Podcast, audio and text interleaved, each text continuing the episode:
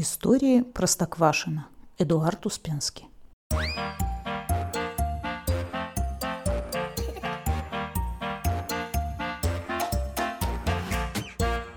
История первая.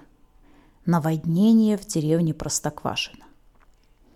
Весна в Простоквашино была бурной. Снег как начал таять, так и не останавливался, пока весь не растаял. Речка Простоквашка совсем из себя вышла, стала на деревню наступать. Уже и к домику дяди Федора подобралась. Кот Матроскин говорит. «Ребята, надо плав средствами запасаться, корытыми всякими бревнами.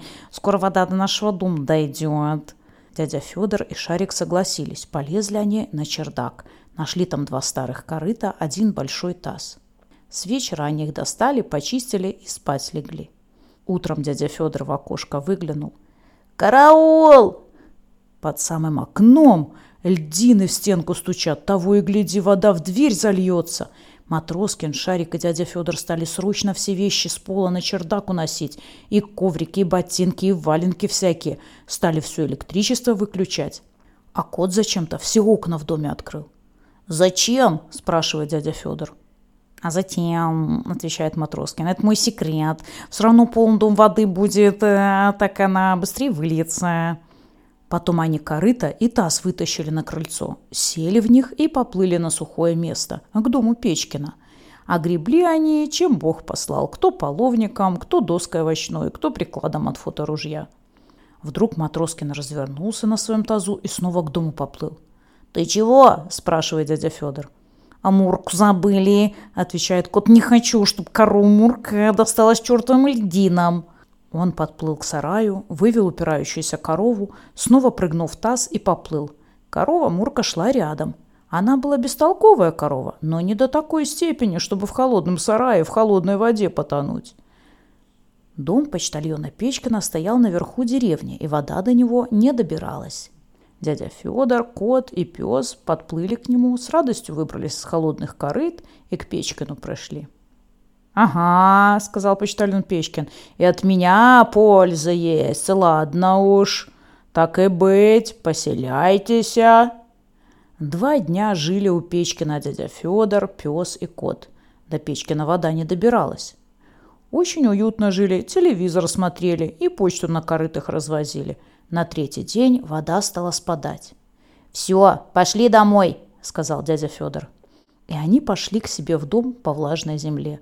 Сзади корова Мурка шла и старую рубашку почтальона Печкина дожевывала. Она ее с веревки стащила. Матроскин быстро Мурку в темный сарай запихал, потому что из дома много одежды и полотенец выплыло. Когда они вошли в дом, дом у них был весь мокрый. Занавески мокрые, печка мокрая, столы и табуретки тоже мокрые. А на полу у них несколько больших рыбин прыгало – Рыбы в открытые окна заплыли, а когда вода уходить стала, уплыть не сумели. «Вот почему я окна в доме открывал», — сказал Матроскин. «Надо всегда вперед смотреть, надо, чтобы от всего польза была, даже от неприятностей». Они быстро печку растопили и стали дом высушивать. У них в этот вечер была очень вкусная уха. Они Печкина даже позвали и очень весело ужинали.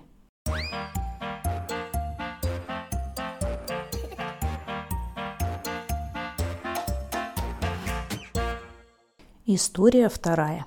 День рождения коровы Мурки. Корова Мурка всю зиму в сарае прожила, света белого не видела. И вот наступила весна. Пора всех коров в поле выпускать. В небе солнце желтое, внизу трава зеленая, вся деревня чистая, как вымытая. Дядя Федор говорит. Почему-то день птиц есть, день доярок есть, 8 марта есть, а дня коров нету. Надо для коровы Мурки праздник устроить. И все в дело включились. Кот Матроскин большой лозунг написал «Будь здорова, родная корова!» Поставили маленький столик перед сараем, накрыли скатертью, положили на него пирожные. Приготовили громкую музыку из проигрывателя. Позвали гостей, почтальона Печкина и профессора Семина с бабушкой. Матроскин лично сплел венок из одуванчиков, и дверь коровника открыли. Они все учли. И венок, и пирожные, и музыку. Но не учли того, что корова Мурка всю зиму в темном сарае без всякой зарядки простояла. Увидела она зеленый лук, синее небо и желтое солнышко, и стала, как молодой теленок, прыгать и скакать. Как наступила она на журнальный столик, все пирожные во все стороны полетели, кое-кому прямо в нос. «Спасайся! Кто может?» – закричал Шарик, и первым в свою будку забрался. Бабушка профессора тоже тихонько в будку к Шарику юркнула – Кот Матроскин сразу на крыше оказался, а профессор Семин взял дядю Федора на руки и стоит бледный, прижавшись к забору. Еще бы, столько килограммов говядины во все стороны летают, да еще с такими рогами.